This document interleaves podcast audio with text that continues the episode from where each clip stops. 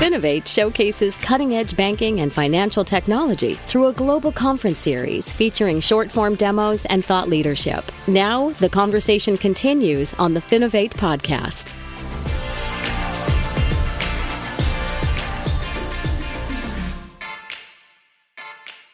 Welcome to this week's episode of the Finovate podcast. Joining me today, we have Jeff Locastro, founder and CEO of Neener Analytics, here to talk about small data, which is something I think a little bit different from how a lot of people conceptualize things. Jeff, thanks so much for taking the time to chat with me today. Hey, Greg, it's always good to good to talk to you. So we'll skip kind of the background on Neener Analytics. If you're interested in learning more, check out their videos at finovate.com. They have won best of show a couple of times at our events. Mm-hmm. And so encourage you to give them a look. But what we're going to talk about today is this idea of small data. And Jeff, as we were talking before we pushed record here, this is really kind of the difference between I don't know you, but I know people like you, you know, this kind of big data mentality versus the small data, which is I know right. you. And that's, I think, a really huge distinction. Can you talk a little bit about you know, where this kind of terminology, small data, comes from and, and how it became something that you're really focused on? Yeah, absolutely. The way I describe it in as you started to, the way I describe it is, you know, back in 1940 when my grandfather bought his first house, he walked into the bank and the banker said, Hey, I know you. His name was Bert. Hey, Bert, I know you my grandfather walked into that bank as small data. Literally, I know you. Sure. My other grandfather, who didn't live in the same city or state, if he were to walk into that same bank, the banker would say, Oh, I don't know you, but I know people like you. And I've used this story a number of times in rooms full of bankers at times, and I'll watch their eyes and I'll watch them.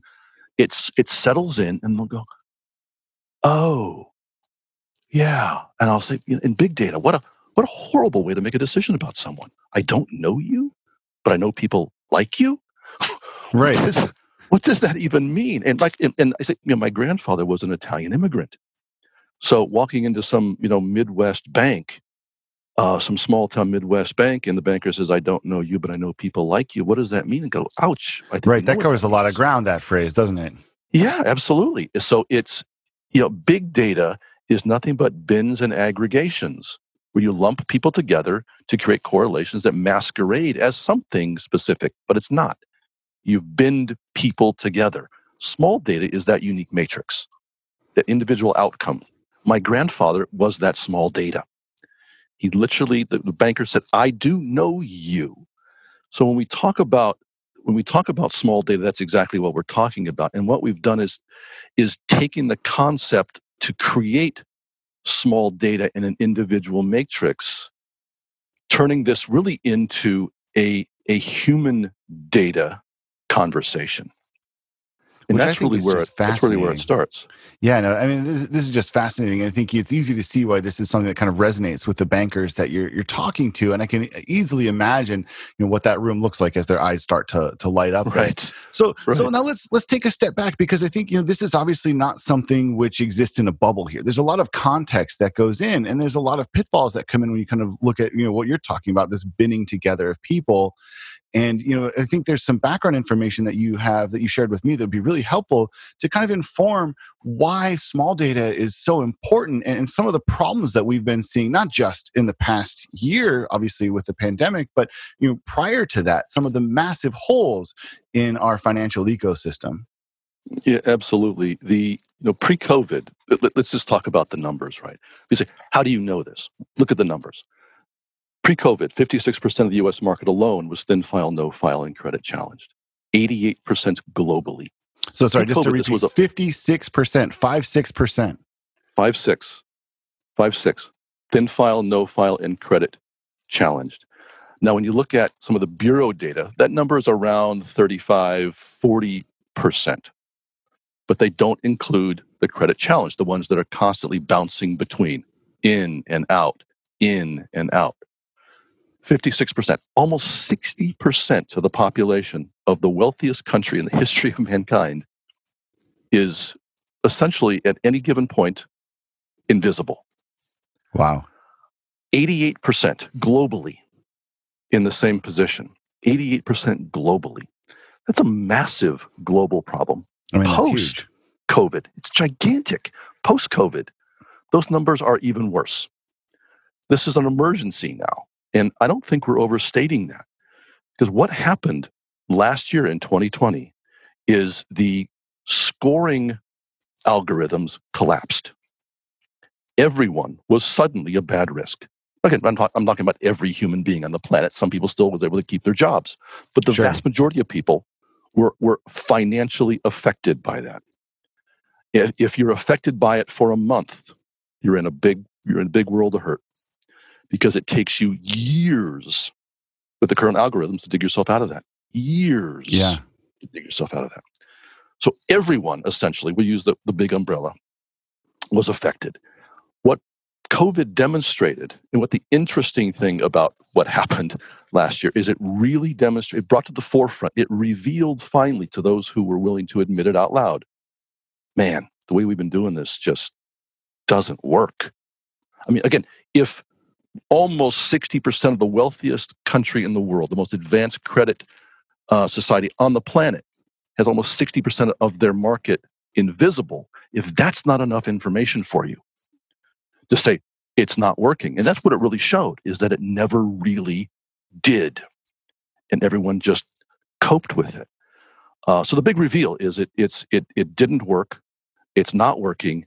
And there's a massive global emergency here because how do you decision these people? We do, we've got some customers, for example, in Latin America that revealed to us, uh, uh, they revealed to us, I think, accidentally, because we didn't have any idea of knowing this, that the bureaus, for example, had stopped reporting. So there were some countries in Latin America where the bureaus for eight, nine months stopped reporting. Wow. Because they knew everything that they were they were dishing out that, that they were paying for was nonsense. And this is this is and this is not me casting dispersions on how other people are doing this, but simply outlining that this is a massive, massive problem.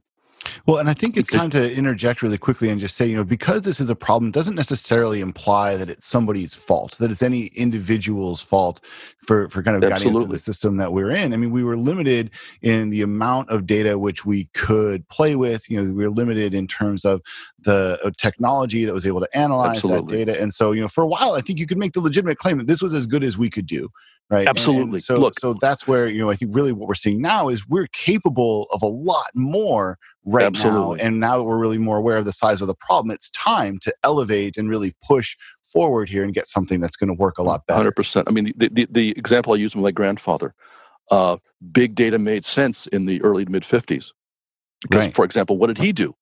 He left his small town in in the midwest and came west so he was the guy now walking into the bank where the banker sure. said, I don't know you. So there had to be a way to understand him, but you were still taking him now and putting him in a bin or an aggregation and spending you know a decade or more trying to build up a something that would resemble uh, someone being able to tell him i know something about you based on the bin that you're in and the aggregation you're in but it's still a horrible way to make a decision uh, right. about someone, and it's an impossible way. It's unsustainable post COVID. It's just it, it it doesn't it doesn't work, and that's what it revealed. And you're exactly mm-hmm. right. Uh, there are better ways to do this, and human data is is the way to do it. So so let's talk about this a little bit. I mean because I think we've got a good sense of the scope of the problem now. And I think the question now is, you know, what can we actually do about this? How do we get to a point where we can operate with this kind of small level of data, this human data where we can get back to this fundamental question, you know, the answer I know you. I can understand you as an individual. I mean this is what a lot of fintech is about, really. It's about understanding individual people in a way that wasn't possible before. So so what do you kind of see as the path forward forward here? Yeah, there's two sides to this, right? Uh, human data solves this this this question, this this idea of the individual creating their own data expressly using conditions and domains that every human being on the planet possesses, just in different ratios.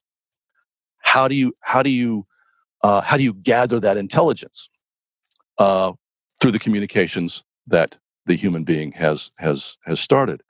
Um, exactly what we're doing with each other right now, right? Um, so for for bankers, for lenders, uh, the pro- is the the question for them is the problem that we're solving for you as an industry bigger than whatever risk you perceive in making a change? Ask yourself that question. And if you're saying no, it's not it's not big enough, they say, okay, then you're going to be stuck pre-COVID. Sure. If you can say to yourself, yeah, it is. We see this, we see this is not just a problem, but this is an emergency, and there has to be a better way. Uh, because if we're if we're rejecting 80% of our customers pre-COVID, my goodness, what does it look like post-COVID? Right. We have to have a better way. Right. Well, and I think really when you talk about this, we're, we're, we're talking about financial inclusion here, right? We're talking about bringing more people into Absolutely. the, the, Absolutely. economic system. But at the same time, this is not um, you know a financial inclusion play from a bank standpoint this is something which we recognize the system is is inefficient it needs to be updated so that it can do more and do better and i think this is where people get hung up on this term financial inclusion because what you're talking about really is a data platform it's about looking at how we can identify certain characteristics of people, how we can identify who people really are with the data that we have. Now, there's a massive financial inclusion angle here, right? If we're successful, we bring a bunch of people in. But I think what right. happens when people hear this phrase financial inclusion is they sometimes you know just automatically shut off. And this is what financial inclusion looks like in practice. This is what it is in the real world. It's bringing more people in to the system that they've been excluded from. And you, obviously, there's benefit for the banks as well. But looking at it it's just solving an inefficiency at its core you know financial inclusion is really solving massive scale inefficiencies in the market that preclude people from having access to basic financial services. And Absolutely. by solving those inefficiencies from a technical standpoint this is really what it means. And so i think you know we, we talk about a lot of different pieces here and I'm, I'm on the record as a big fan of financial inclusion. I think that's not a surprise to anybody in the space. But i think it's important to make these connections between this type of technology here a data play a human play and understanding the implications from a financial inclusion standpoint because there's a lot to pull away there. Absolutely and it and the difference the difference here is in in what direction is that inclusion being applied.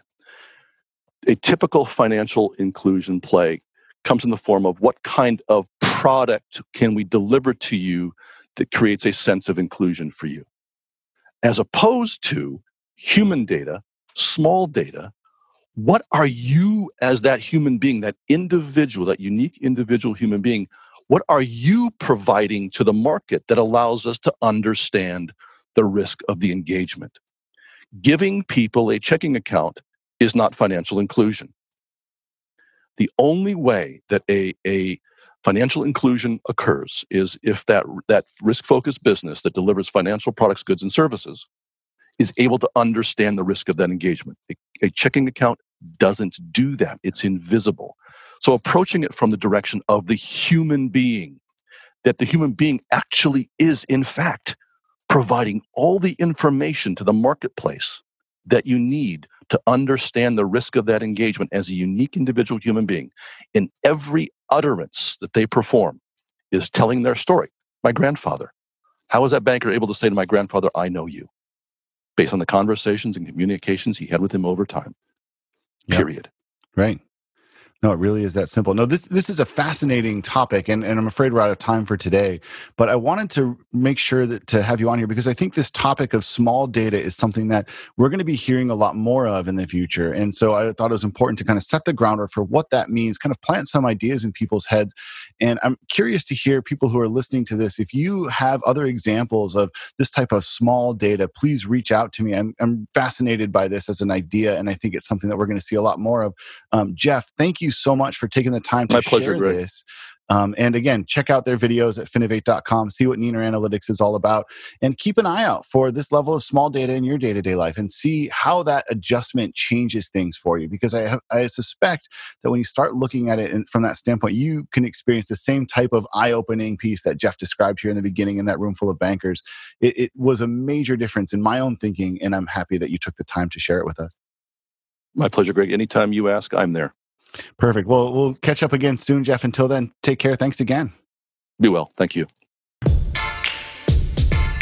The Finovate podcast is produced by Informa Connect in association with Provoke.fm Media. Check out Finovate.com for information on Finovate's upcoming shows and to learn how you can get involved. The discount code Finovate Podcast will save you 20% on tickets to all of our events. And you can email us at info at Finovate.com for information on sponsoring, speaking, or demoing. Thanks for listening.